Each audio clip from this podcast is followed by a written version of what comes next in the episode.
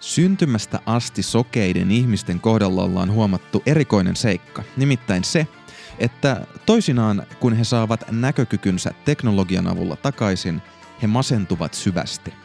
Tämä saa pohtimaan, että ovatko muut hyvinä pitämämme muutokset oikeasti hyviä.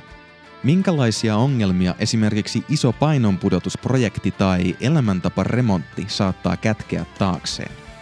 Ja voiko näitä ongelmia edes ennakolta tunnistaa? Otetaan selvää.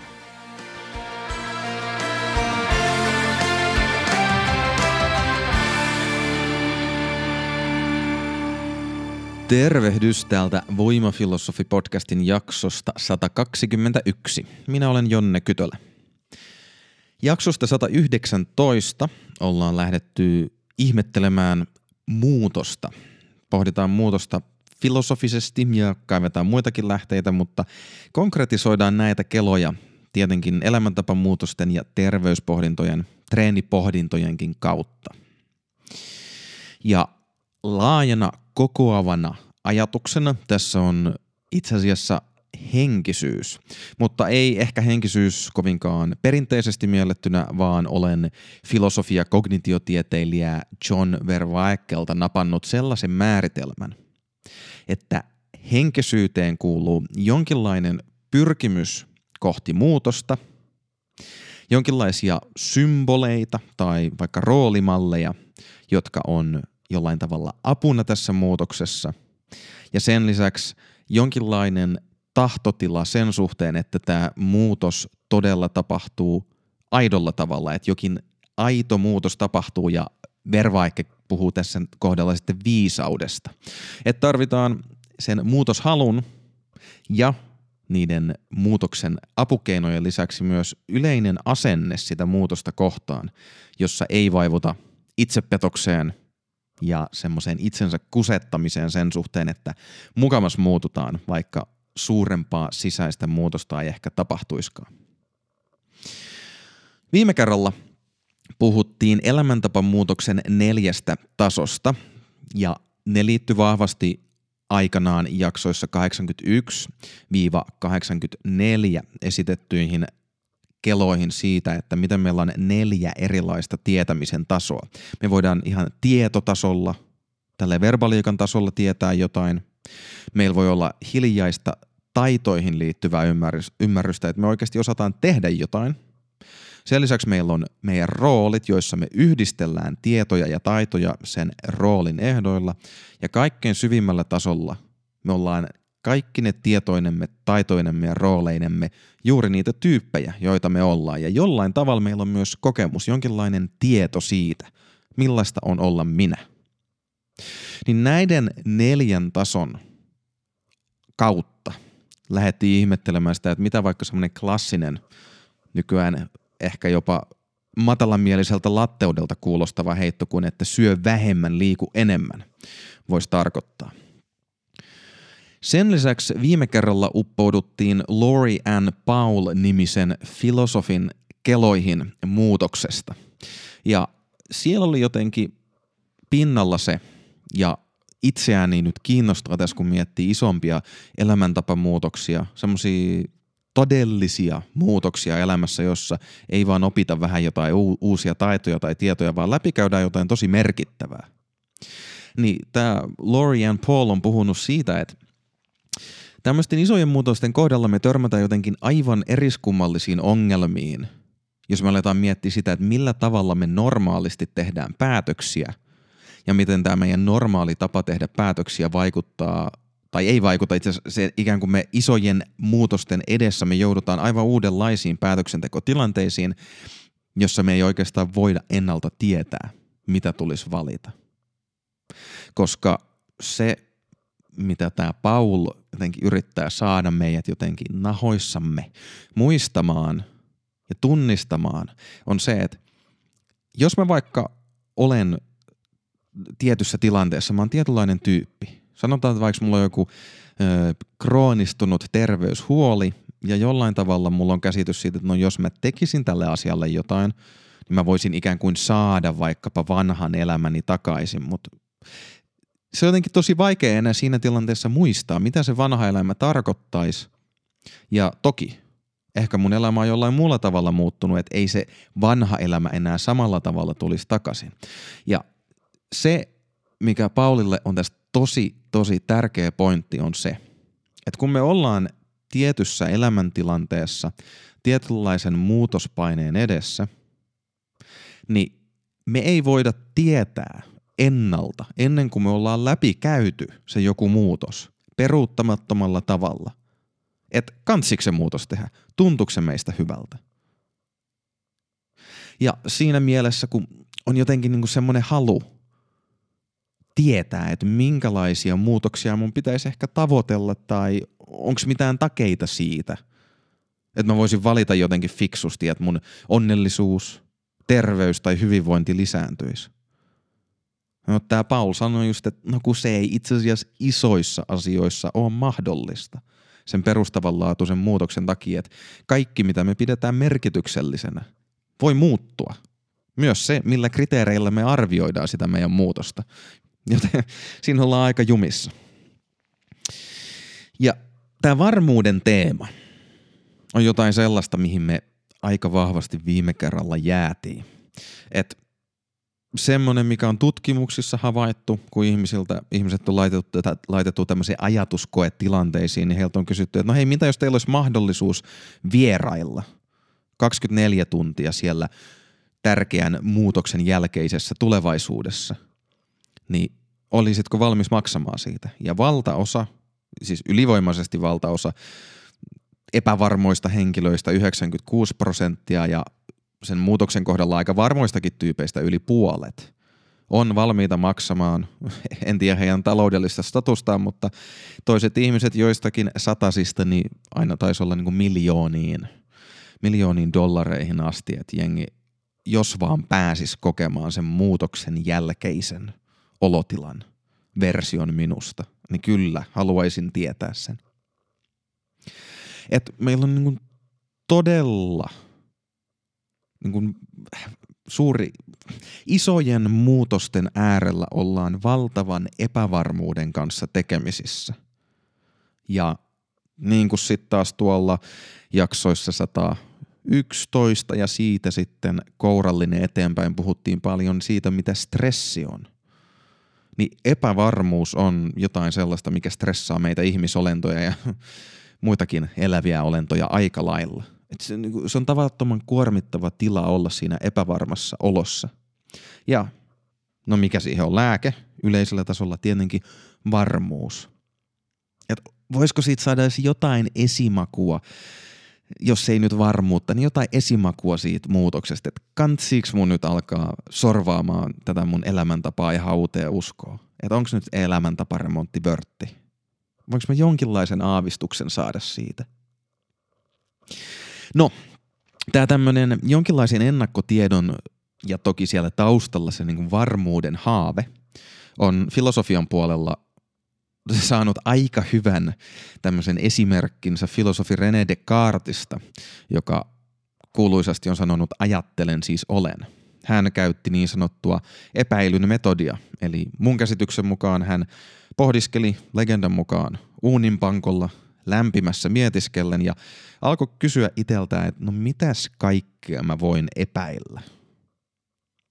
Ja hänellä siinä määrin, kun mä oon käsittänyt oikein, niin itse asiassa oli motiivina se, että on epävarma olotila, mutta voisinko mä jotenkin järjellä päästä johonkin semmoiseen varmuuteen, jota mä en kertakaikkisesti voi, kyse, voi kyseenalaistaa.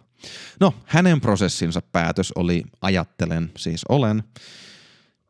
Siitä on mitä, 500 vuotta, 450 vuotta, vai onko siitä 350 vuotta, nyt en taida muistaa. Mutta joka tapauksessa siitä ollaan sitten parin sadan vuoden aikana aika paljon keskusteltu, että mitä tämä nyt merkitsee. Mutta elämäntapamuutosten näkökulmasta tässä piilee just se pointti, jota se Lorian Paul yritti tuoda esiin. Että me halutaan, me toivotaan hirveästi jonkinlaista varmuutta. Ikään kuin, että tietäisi sen, että tämä on hyvä juttu, mihin me ollaan lähdössä. Mutta ikään kuin tätä Descartesin pointtia vastaan, että hei, sä voit hakea järjellä ja älyllä, sun päättelyllä, logiikalla, muiden kokoamilla tiedoilla, keskusteluilla. Sä voit hakea kaikenlaisia erilaisia oljenkorsia, joka auttaisi sua päättämään, että muututko vai etkö muutu. Mutta koska sen muutoksen jälkeen se, keitä me ollaan, on eri, niin me ei kerta kaikkea voida arvioida sitä, miltä sen muutoksen seuraukset meistä tuntuu. Että miten ne vaikuttaa meidän kokemukseen. Jos miettii käytännön tasolla, niin voi ottaa erilaisia esimerkkejä. Iso painonpudotusprojekti tai elämäntapa, terveysremontti tai vaikkapa kilpaurheilijan identiteetin muutos siinä vaiheessa, kun huippuurheiluura jää taakse ja sitten on jonkinlainen siirtymä edessä tavikseksi. Niin kaikissa näissä tapauksissa ei se ole millään tavalla itsestään selvää, että esimerkiksi joku elämäntapa remontti, sanotaan vaikka henkilö, joka kokee kärsivänsä liiasta tupakoinnista, ylipainosta, liikkumattomuudesta, niin päättää, että nyt laitetaan terveyskuntoon. Niin toki siis mä olen sitä mieltä, että siinä on tälle esimerkiksi, jos miettii mun roolia personal trainerina, valmentajana – terveellisten elämäntapojen kannattajana, edustajana, niin siinä on siinä roolissa mun mielestä erittäin ihailtava, kannustettava tavoite. Mutta jos mennään syvemmälle sinne ihan syvänä, syvänä niin kuin ihmisyksilönä olemisen kysymykseen, niin en mä voi ennalta sanoa, onko se hyvä juttu – vaikka se tuntuukin jotenkin niin mahdottomat, koska mä, minä tai se henkilö, joka lähtee siihen muutokseen, ottaa siitä muutoksesta jollain tavalla ohjat, niin vaikka mitä voi tulla vastaan, ei sitä tiedä. Periaatteessa voisi nyt ajatella, että siinä on ihan hyvät, hyvät tota, mahdollisuudet saada elämästä paljon enemmän irti, tehdä siitä onnellisempaa ja merkityksellisempää, jos tollaiseen urakkaan käy käsiksi. Mutta ei se ole itsestään selvää.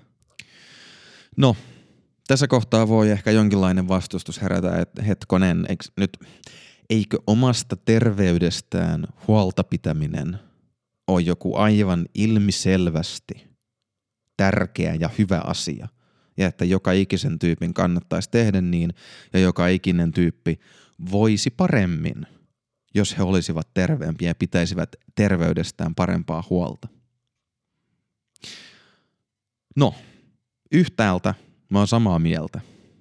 Ja sitten taas toisaalta törmäsin, kun tämän L.A. Paulin tekstejä luin, niin törmäsin erittäin mielenkiintoisen esimerkkiin, joka sai laajemmassa mielessä pohtiin tätä kysymystä, että onko se, mitä me saatetaan tietystä näkökulmasta pitää hyvänä, niin onko se todella hyvä muutos.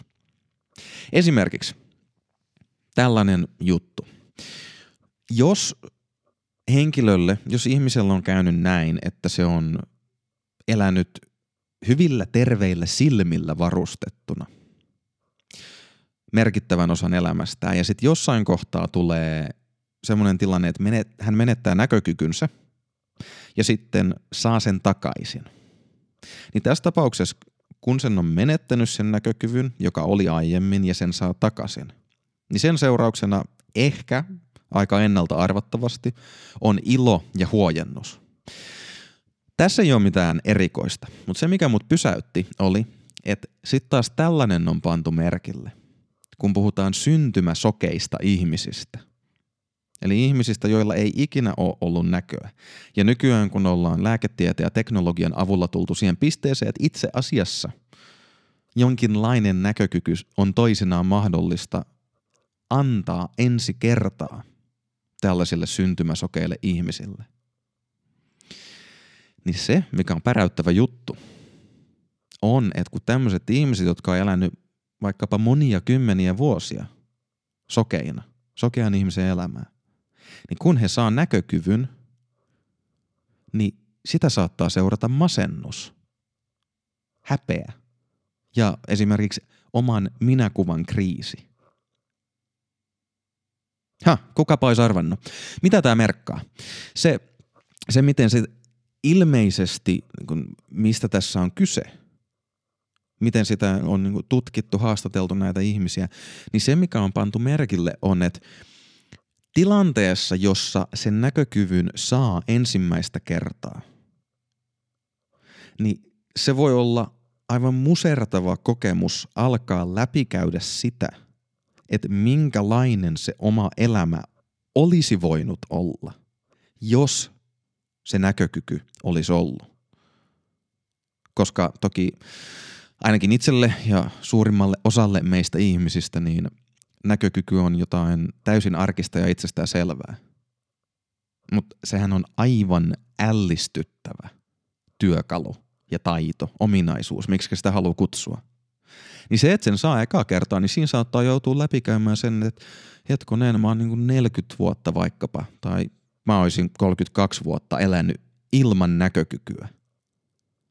Ja sitten mulle paljastuu tämmöinen aivan toisenlainen tapa kokea maailma, ja mä alan aivan uudella tavalla käsittää sitä, min, ku, niin kuin, kuinka vaikeaa mun elämä on ollut, ja minkälaista tavallisten ihmisten elämä on. Niin siinä on iso juttu. Ja sen lisäksi näkökyky, niin se sana kyky paljastaa jotain muuta, mitä tässä on myös meneillään. Nimittäin aistien käyttäminen myöskin on taito. Siihen vaatii kykyä. Niin ilmeisesti, jos en ole käsittänyt väärin, niin ihmisillä, jotka syntymäsokeuden jälkeen saa jonkinlaisen näkökyvyn, niin heillä on aivotkin muokkautunut sille, että heidän kuuloalueet on kehittynyt tosi hyviksi, tunto on kehittynyt tosi hyväksi, mutta ne alueet, joilla näkö varsinaisesti asustaa, jossa siellä se niin kuin näön potentiaali on, niin se on tosi harjaantumaton. Niin kaiken kukkuraksi se, että sä saat tämän uuden hienon kyvyn, niin saat itse asiassa, jos suoraan sanotaan, niin surkea käyttämään sitä, koska sulle ei ole ollut harjoitusta – Kaikilla muilla sun ikäisillä on koko niiden elinikä takana treenaamista sen kyvyn käyttämisessä. Niin sen lisäksi, että sä joudut läpikäymään sitä menneisyyttä, joka olisi voinut mennä eri tavalla, niin sä joudut myös tulemaan toimeen sen kanssa, että hei, sä aloitat jotain ihan uutta. Ja tästä, jos nyt vetää analogian, yhtymäkohdan elämäntapamuutoksiin, niin mä en ole ihan varma, niin kuin fiilistelen tätä ajatusta, mutta jotenkin mua puhuttelee se, että yksi syy, minkä takia me saatetaan elämäntapamuutoksissa, elämäntaparemonteissa, tai no vaikka sitten jos on se huippuurheilija ja pitäisi siirtyä siitä ammattiurasta pois, ja sen kanssa voi joutua tosi ison epävarmuuden, huolen, pelon ja stressin äärelle. Niin mä luulen, että kaikissa näissä yksi tekijä on se, että me jotenkin sitä tietämättä tiedostamatta ymmärretään, että muutokset on itse asiassa hyvinkin arvaamattomia, isot muutokset. Ja vaikka meille kuinka sanotaan tai vaikka me kuinka itselle uskoteltais, että tämä on hyvä juttu, mun kantsii tehdä tämä, niin sitten siellä syvemmällä tasolla ikään kuin jos sydän ja niin kuin vatsan pohja, jos siellä ei tunnu, että hei mä oon tässä muutoksessa messissä, tämä kantsii tehdä, niin sitten se epävarmuus ja huoli saattaa hyvinkin jäädä sinne ikään kuin esteeksi. Ja myös varoitukseksi. Voihan se olla ihan hyvä varoitus, että jollain tavalla niin vertauskuvan tasolla, jos ajattelee isoa terveysmuutosta, sanotaan, että henkilö on aina ep- elänyt epäterveellisesti. Ei ole kasvanut semmoisessa ympäristössä, että terveelliset elämäntavat olisi tullut tutuiksi, että ne taidot ja tiedot olisi kehittynyt hyvin – niin sit jos sitä aloittaa myöhemmällä iällä, niin siinä voi aivan samalla tavalla kuin tälle syntymäsokeelle ihmiselle, joka saa näkökykynsä, niin paljastua se, kuinka erilaista elämä olisi voinut olla. Ja siellä voikin odottaa sit pitkät, pitkät surun, masennuksen, ahdistuksen prosessoinnit. Ja mä en tuo tätä esiin miksi, niinku, sen takia, en missään nimessä sen takia, että mä haluaisin käännyttää jonkun ihmisen pois isoista elämäntaparemonteista, vaan päinvastoin. Mun, mun toive on jotenkin yrittää saada selville ja ymmärtää se, että kuinka vaikeista asioista isoissa muutoksissa elämässä on kyse. Ja toki nämä elämäntapajutut, liikuntajutut, ruokavaliot sun muut, niin ne on hyvin konkreettisia, ne on todella intiimejä samalla, kun ne on myös tosi käytännöllisiä. Ne menee tosi syvälle siihen, keitä me ollaan, miten me koetaan maailma, miten me ravitaan itseämme, niin kuin millä tavalla me pidetään itsemme elossa ravinnon puolesta.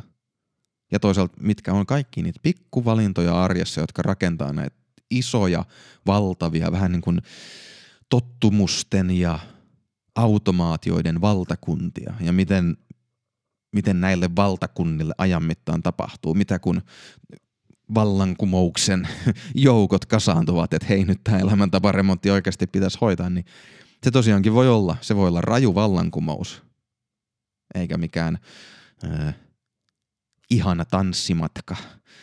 Kaikki sujuu tanssahdellen ja naurahdellen, kun nyt tässä ollaan hyvän projektin kanssa tekemisissä. Yksi voimakkaimmista filosofian puolelta tulevista ajatuksista, vertauskuvista on kenties jopa lukiofilosofian tunneelta tuttu Platonin luolavertaus. Ja käydään sen pari nyt pieneksi hetkeksi, koska siinä ajatus näkemisestä, näkökyvyn saamisesta on vahvasti läsnä ja se istuu tosi hyvin tuohon, mitä L.A. Paul kirjoittaa toisaalta noista syntymäsokeista ihmisistä ja heidän kamppailustaan uuden aistin saamisen kanssa, mutta toisaalta ihan tämän yleisen muutoksen teeman kanssa. Niin perustasolla se luolavertaus, niin kuin lyhyt kertomus, joka menee sillä tavalla, että on joukko ihmisiä, jotka on kahlittuna pimeään luolaan – ja ne on kahlittu sillä tavalla, että ne näkee vaan sen luolan peräseinän ja siinä peräseinällä liikkuu varjoja, jotka seuraa siitä, että sinne luolaan paistaa aurinko ja sen auringon valon editse liikkuu eläimiä ja ihmisiä, erilaisia hahmoja. No, mitä nämä tyypit, jotka kaikki on kahlittuna sinne luolaan, tekee on, he yhdessä tuijottavat näitä varjoja ja alkavat luoda siitä oman maailmankuvansa, että minkälainen maailma on. No, sitten mitä tapahtuu on, että sattumalta yksi näistä tyypeistä vapautuu. Se kapuaa ulos luolasta, aluksi häikäistyy, päivävalosta ei ole tottunut siihen, pikkuhiljaa alkaa tottua ja oivaltaa sen, että hetkonen, se mitä me ollaan tuolla luolassa kelailtu maailmasta – niin se on niin kuin ihan vaan häilyviä varjoja. Me ei, kukaan meistä ei ole tajunnut sitä, mistä todellisuudessa on oikeasti kyse. Että tämä henkilö läpikäy aivan valtavan maailmankuvan ja myös sisäisen muutoksen.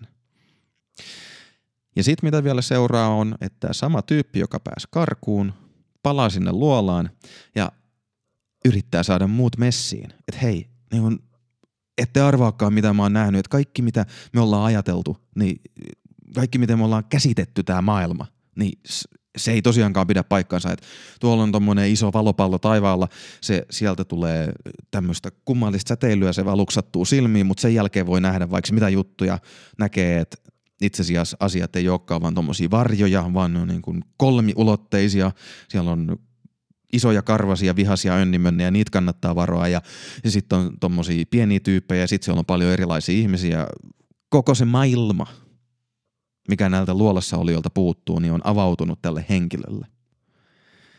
Niin jollain tavalla tähän luolavertaukseen tiivistyy tosi hyvin ikään kuin se jonkinlainen se shokki siitä, että ah, niin kuin silmiin sattuu, kun tapahtuu se ikään kuin se muutoksen, se oman näkökulman, muu, niin kuin se koko perspektiivin uudelleen järjestäytyminen, sen, se mistä se L.A. Paul puhuu, se, että sitten kun se muutos tapahtuu, niin me ei enää kerta kaikkiaan voida nähdä maailmaa enää sillä tavalla, kun me ollaan aiemmin nähty se. Kun se tyyppi menee kattoon niitä varjoja siellä luolassa, niin se ei enää pysty palaamaan siihen olo- ja mielentilaan, jossa se piti todellisena, niin kuin ainoana todellisena asiana maailmassa, niitä varjoja siellä luolan perällä. Niin tämä on kertomus ja tarina, johon on usein palannut, koska se jotenkin todella hienosti tiivistää sen, niin ne monet elementit, jotka kuuluu muutokseen ja siihen, kun ihmisenä läpikäy erilaisia vaiheita. Oli se sitten niitä elämäntaparemonttia tai vaikkapa, no itsehän en sitä tiedä, mutta tällä hetkellä, mutta vanhemmaksi tulemista, jotain isoja, isoja identiteetin muutoksia, niin tämä ajatus, että on tuommoinen luolan hämärä, on kahlittuna johonkin vanhaan tapaan näh, niin kuin aistia, kokea, ymmärtää maailma – ja sitten shokki, mikä sen maailmankuvan ja kokemuksen muutoksesta tulee ja se, miten on vaikea palata enää sinne vanhaan omassa kokemuksessa, omassa muistissa varsinaisesti. Ja sitten tämä mielenkiintoinen juttu, mikä vetää meidät suoraan sit ihmissuhteisiin, nykypäivään, sosiaaliseen mediaan, on tämä, että itse kukin meistä käy läpi erilaisia muutosprosesseja. Ja meidän ympärillä ihmiset läpikäy erilaisia muutosprosesseja, niin jos pysähtyy hetkeksi miettimään vaikkapa sitä, että jos ajattelee, että itse on yksi niistä luolanasukeista, niin kuinka hemmetin ärsyttävää on vaikkapa terveysasioissa, ruokavalioasioissa, olla jonkun tämmöisen ns. niin sanotusti luolasta päässeen tyypin armoilla tekee mieli niin kuin listata tämmöisiä, että voi olla niin kuin terveys- tai treenisaarnaajia, evankelistoja, lähettiläitä tai intoilijoita. Voi lähteä ihan jostain uusimman tempun löytäneestä biohakkerista, joka vannoo siihen, että nyt joku uusi lisäravinnon ratkaisu terveysongelmiin tai, tai minä yritän, yritän tietoisesti niin kuin panna merkille sen, milloin olen tällainen – se on aika vaikeaa. Vähän helpompaa on yrittää miettiä, milloin olen ollut tällainen. Niin kyllä mä sanoisin, että vaikka jos pari vuotta kelaa taaksepäin, niin äh, voimavalmentaja Jonne ja levytanko saarnaaminen on kyllä ollut meikäläiselle yksi rakkaita ajanvietteitä, että kyllä sitä levytangolla hoidetaan kaikki asiat. Voimatasot ja terveysasiat ja varmaan mielenterveysongelmatkin. että aivan hemmetin ärsyttävää olla tämmöisen oivalluksen, muutoksen läpikäyneen tyypin armoilla, jos ei tämä tyyppi itse jotenkin ymmärrä sitä statustaan. Ja ymmärrä sitä, että kaikki muut ei muutu samalla tavalla ja muutosprosesseja vaikka ja minkälaisia meneillään. Ja sitten samalla sympataan kanssa sitten tätä evankelistaa. Niin on se myös aika ärsyttävää, ahdistavaa ja ehkä tuskallistakin olla siinä tilassa, että on jotenkin itse läpikäynyt tai kokee läpikäymänsä suurta muutosta, joka muuttaa oman maailmankuvaa, tulee sinne auringonpaisteeseen ja alkaa nähdä maailma uudella tavalla. Ja sitten sit on silleen, että miksei muut tajuu tätä. Että tämähän on niinku ilmiselvä juttu. Ja sitä paitsi mä oon ihan uudesti syntynyt, että tää on paras juttu ever ja sitä paitsi tää on ihan helppoa. että mä oivalsin totuuden, kuka tahansa muukin voi oivaltaa just tämän jutun. Niin Mm. Se on tuskallista olla siinä tilassa. Ja mä väittäisin, että toisaalta se ärsytys, mikä jonkun tämmöisen muutoksen läpikäyneen evankelistan tai saarnaajan energioista syntyy tyypissä, joka, jolle se muutos ei ole relevantti, tai ajankohtainen tai joku siinä tökkii, niin se on aivan suunnattoman ärsyttävää. Ja sitten toisaalta taas se on tuskallista ja ahdistavaa, kun ei saa muita messiin semmoiseen muutokseen, mihin heitä haluaisi saada. Niin mä väitän, että nämä jännitteet myös on mukana hyvin vahvasti siinä, minkä takia me kipuillaan niin paljon isojen muutosten edessä.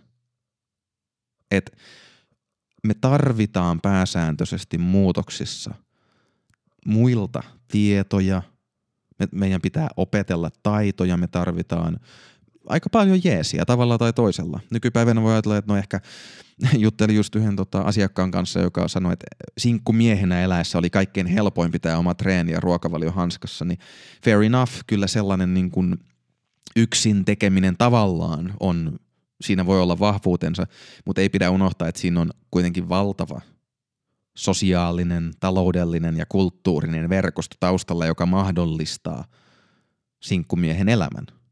Toki mitään sinkkumiehiltä pois ottamatta heidän pinnistelyidensä öö, he, liittyen heidän pinnistelyihin. Joka tapauksessa, että se, niin yksin me ei näitä muutoksia aikaiseksi saada. Mutta silti siellä se ärsytykset, ahdistukset, tuskallisuudet, kaikki ne tulee esiin. Ja ne entisestään monimutkaistaa ja elävöittää muutoksen haasteita. No hyvä. Otetaan viimeinen kela nyt tähän jaksoon ja tässä kohtaa tekee mieli sanoa, että onko tästä nyt ehkä tulossa tämmöinen arkkityyppinen voimafilosofijakso, että uh, viittaillaan moderneihin ja perinteisiin filosofeihin ja paljon esimerkkejä. Aika harvoin suoraan tällaista tulee vaikka filosofisissa ja tämmöisissä pohdiskelevissa vesissä uidaan. Mutta otetaan viimeinen klassikko esimerkki, joka johdattelee sitten seuraaviin alakategorioihin, seuraaviin teemoihin laajemman muutoksen ja henkisyyden kontekstissa. Niin siinä missä tämä René Descartes silloin uuden ajan alulla, oliko se nyt 1600-luvulla, kun se kirjoitteli, niin siinä missä hänelle se iso kysymys oli löytää jonkinlainen järkeen perustuva varmuus, niin parisataa vuotta myöhemmin tanskalainen Sören Kierkegaard, aika suht nuorena kuollut, ähm, merkittävä eksistentialistinen filosofi, joka oli myös, oliko hän nyt pappikoulutukseltaan, mutta kuitenkin kirjoittanut paljon aika puhuttelevaa filosofiaa, joskin toisena aika vaikeaselkosta, niin hänellä on klassikko, aivan klassikoksi muotoutunut käsite – nimittäin uskon loikka. Tietääkseni häneltä siis ajatus siitä, että nyt on otettava jonkinlainen uskon loikka, jonkinlainen iso hyppy tuntemattomaan, niin Kierkegaard on ehkä se niin kuin kantaisä, joka on oikein kunnolla artikuloinut, että mitä se oikein merkitsee, kun otetaan aito uskon loikka. Ja se, mitä hän jotenkin halusi korostaa, vastoin tätä Descartesin varmuuden etsimistä, on se, että itse asiassa me kohdataan elämässä sellaisia asioita, joita me ei voida ratkaista järjellä. Ja me saatetaan kohdata sellaisia tilanteita, jossa me joudutaan ikään kuin järjestä riippumatta yksinkertaisesti vaan erittäin syvällisellä ja perustavanlaatuisella tavalla sitoutua johonkin sellaiseen, mikä laittaa meidät muutoksen polulle.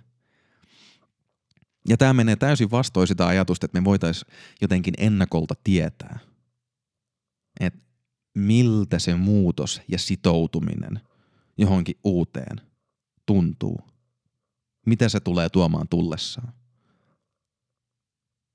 Ja tämähän aika oivallisesti sit liittyy tuohon L.A. Paulin pointtiin, että koska me ollaan erilaisia tällaisten isojen muutosten jälkeen, niin me ei voida tietää tai päätellä ikään kuin tässä ja nyt, joka siihen meidän muuttuneeseen tulevaisuuden versioon nähden on sit vanha versio meistä, niin me ei voida tietää, miltä elämä tuntuisi sen elämäntaparemontin jälkeen tai kilpaurheiluuran päättämisen jälkeen. Ja tässä mielessä me joudutaan, toivon mukaan ei joka päivä, mutta joissakin elämän merkittävissä käännekohdissa me joudutaan tekemään tämmöisiä uskon loikkia, joissa ei auta järkeily, joissa ei auta tiedonhankinta, vaan on laitettava kädet saveen ja katsottava, että mitä hemmettiä tässä tulee tapahtumaan. Mutta tästä tarpeesta uskon loikalle toisinaan, niin tästä huolimatta ei me nyt ihan hädässä yksinään olla. Meillä on erilaisia apukeinoja. Ja eräänlaisena pelastusliivinä tai pelastusliiveinä ja ainakin pienenä kaarnalaivana, jos ei nyt ö, mahtavana purjealuksena, niin meillä on symbolit ja roolimallit. Ne on se toinen kolmesta henkisyyden elementistä, nyt kun ollaan tätä pyrkimystä uuteen, kamppailua muutoksen kanssa pohdiskeltu pari jaksoa, niin ensi kerralla tullaan katsomaan sitä, että no hei, jos me joudutaan tämmöiseen uskon loikan tilanteeseen, semmoisen, että meidän on tartuttava johonkin uuteen muutokseen, niin mistä me voidaan saada jeesiä? No, niin kuin kerroin, vastaus on symboleista ja roolimalleista. Tässä kohtaa se ei ehkä herätä vielä ihan kauheasti ajatuksia tai keloja, mutta sitä varten onkin ensi jakso. Sieltä saadaan suuntaa ja voimaa muutoksiin. Kiitos kuuntelusta. Jos jakso sai ajatukset liikkeelle tai opit jotain uutta, niin rohkaisen jakamaan jakson somessa tai vinkkaamaan sen ystävälle, hyvän saan tutulle tai vaikka sitten vihamiehelle. Lisäksi olisi mainiota, jos hyppäisit mukaan seuraamaan meikäläistä Instagramissa at jonne-voimafilosofi, sillä mä olisin kiinnostunut kuulemaan sun omin sanoin, että mitä ajatuksia tai kysymyksiä sulle jäi tästä jaksosta. Se tältä erää. Kuulemiin.